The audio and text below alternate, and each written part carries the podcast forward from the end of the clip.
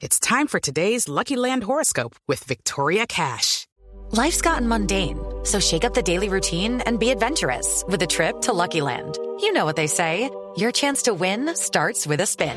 So go to LuckyLandSlots.com to play over 100 social casino-style games for free for your chance to redeem some serious prizes. Get lucky today at LuckyLandSlots.com. Available to players in the U.S., excluding Washington and Michigan. No purchase necessary. VGW Group. Void where prohibited by law. 18 plus. Terms and conditions apply. Señor Alto Comisionado para la Paz, Miguel Ceballos, buenos días. Muy buenos días, Ricardo, para usted, para toda la mesa de trabajo de Blue y para todos los colombianos. Comisionado, el Gobierno Nacional ante esta confesión que hace el senador Lozada, ¿hará alguna petición en particular ante la Justicia Especial de Paz? Bueno, Ricardo, eh, la ley estatutaria de la Justicia Especial para la Paz, que es la ley 1957 del año 2019, ya establece eh, previsiones concretas para este tipo de circunstancias que hoy se presentan. Lo primero que hay que decir es que eh, duele mucho para quienes fuimos muy cercanos a doctor Álvaro Gómez Hurtado toda esta situación. la verdad tiene que prevalecer siempre y en ese sentido la Justicia Especial para la Paz eh, tiene una responsabilidad enorme, pero también la Fiscalía General de la Nación, como lo explicaré eh, una vez responda a esta primera pregunta que usted me, hace.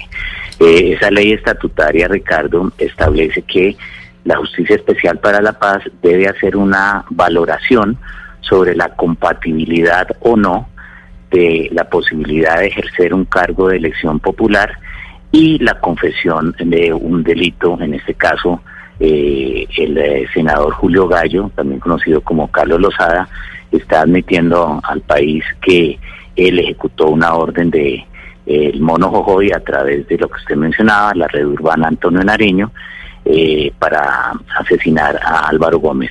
Eso no puede quedar, por supuesto, simplemente con esa declaración. La JEP tiene una obligación legal y es eh, evaluar si es compatible que el senador eh, Lozada lo siga haciendo eh, después de que ha confesado este terrible delito.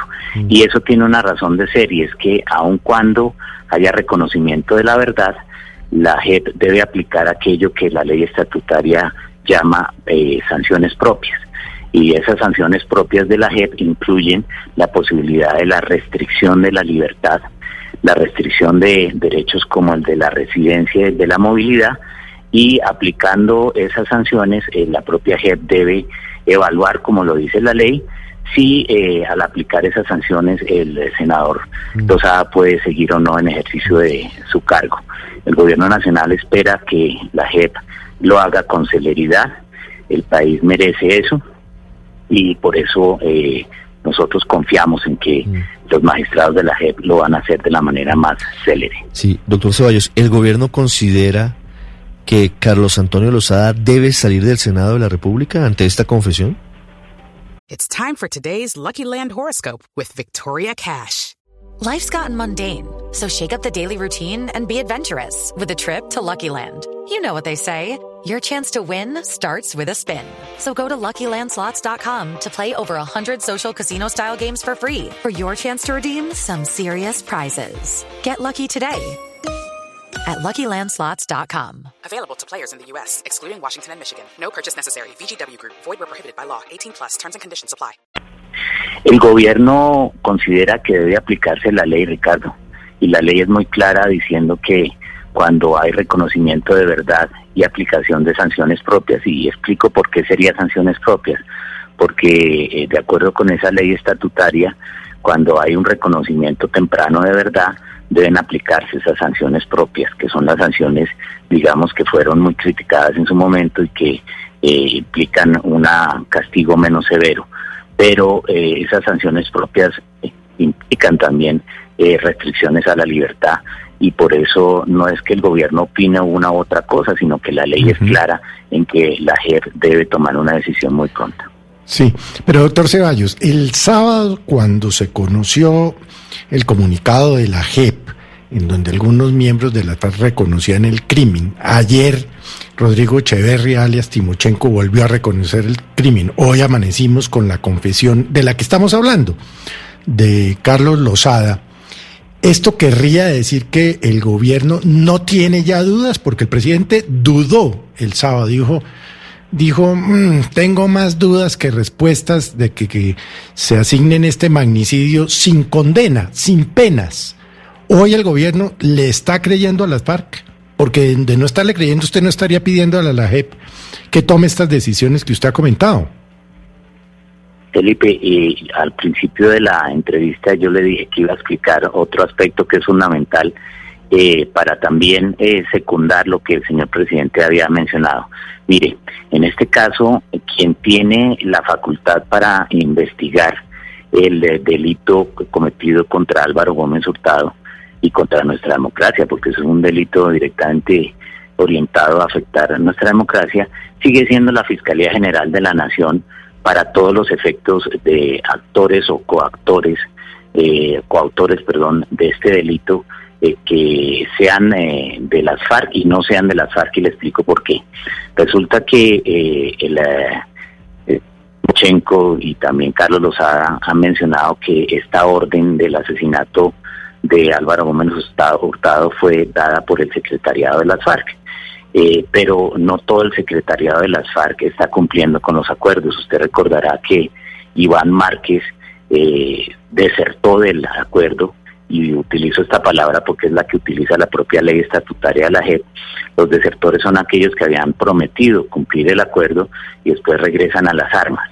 Pues bien, lo que dice la eh, ley estatutaria es que la Fiscalía General de la Nación y la Justicia Ordinaria conservan competencia en el caso en que haya desertores, entonces en ese caso la Fiscalía General de la Nación tendrá que seguir con toda la línea investigativa que viene de hace 25 años, en la cual eh, hay otros eh, autores eh, supuestos de este terrible delito y por supuesto continuar con esa investigación para que no haya ningún tipo de duda sobre la autoría. En el caso de la JEP, son los mismos miembros de las FARC los que están diciendo que ellos lo cometieron.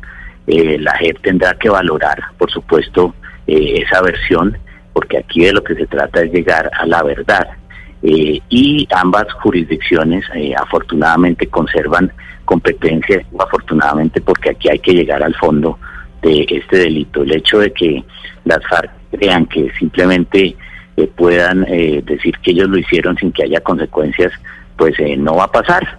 Las consecuencias se vienen rápido y ojalá, por eso estoy dando esta declaración de manera tan clara, ojalá la JEP tome esa decisión de evaluar la compatibilidad o no eh, del ejercicio del cargo de senador. Eso es lo que le iba a preguntar.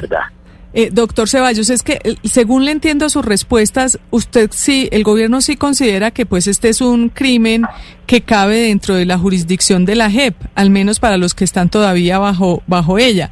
Pero cuando usted habla de las sanciones propias, me imagino que se refiere a que el gobierno desearía que salgan lo más pronto posible del Congreso de la República los eh, representantes de las FARC que de una u otra manera habrían participado de este eh, magnicidio, teniendo en cuenta que ya confesaron.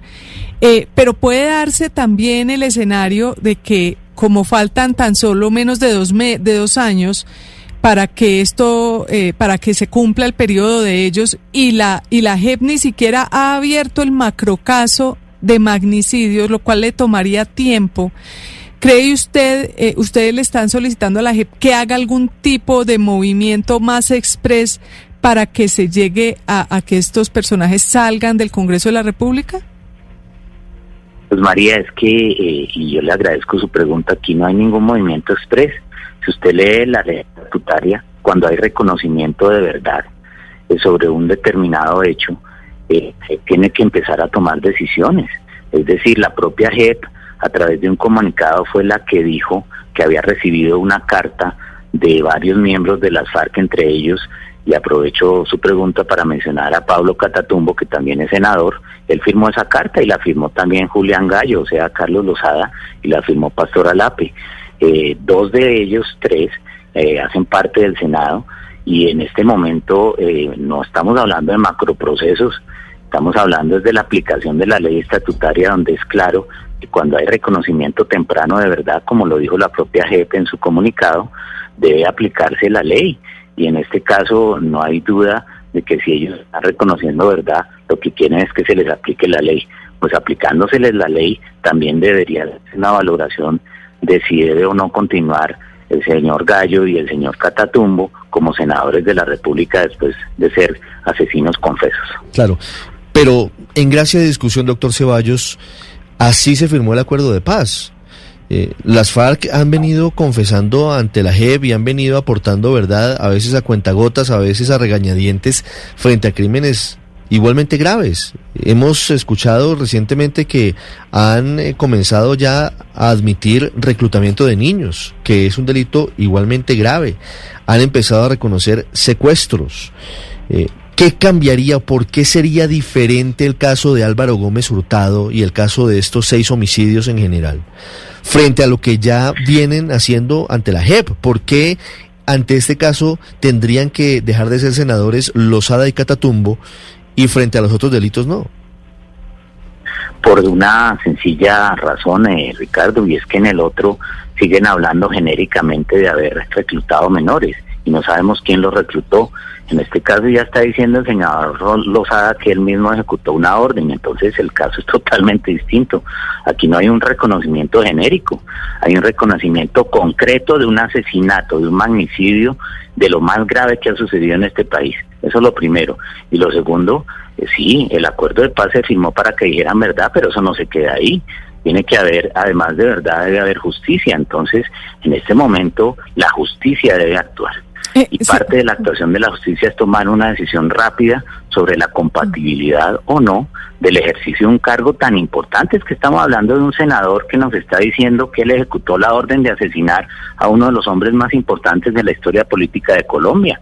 Entonces esto no basta simplemente con que digan verdad, sino primero que haya justicia y segundo que esa verdad sea comprobada, porque como usted mismo dice, o Felipe lo dice en su pregunta, pues según el senador Lozada, todos los ejecutores del asesinato eh, materialmente están muertos. Eso hay que verificarlo, porque el diario El Tiempo hoy, por ejemplo, da una versión de que uno de los asesinos estaría vivo. Entonces acá hay mucha verdad todavía por escudriñar la Fiscalía conserva su competencia, la JEP tendrá competencia sobre aquellos que hacen parte del proceso de paz, pero aquí todavía falta mucha verdad y sobre todo mucha justicia. Señor Alto Comisionado, para, eh, para el gobierno, ¿de cuánto tiempo estaríamos hablando? Es decir, ustedes, según el estudio jurídico que pueden haber hecho de la ley estatutaria, ¿en cuánto tiempo tendrían que estar saliendo del Congreso de la República quienes eh, confesaron haber sido parte de este magnicidio?